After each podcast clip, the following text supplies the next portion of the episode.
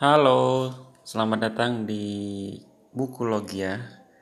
Di sini saya akan membacakan banyak buku yang mungkin kalian tidak punya waktu untuk membaca atau kalian lebih senang mendengarkan orang membacakan buku itu lalu Anda mendengarkan sambil tiduran.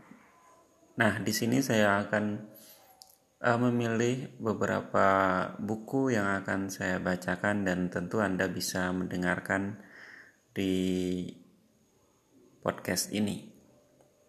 Beberapa mungkin berkaitan dengan cerpen, novel, buku motivasi atau religion yang bisa relevan dengan tren-tren dan kebutuhan-kebutuhan yang ada saat ini.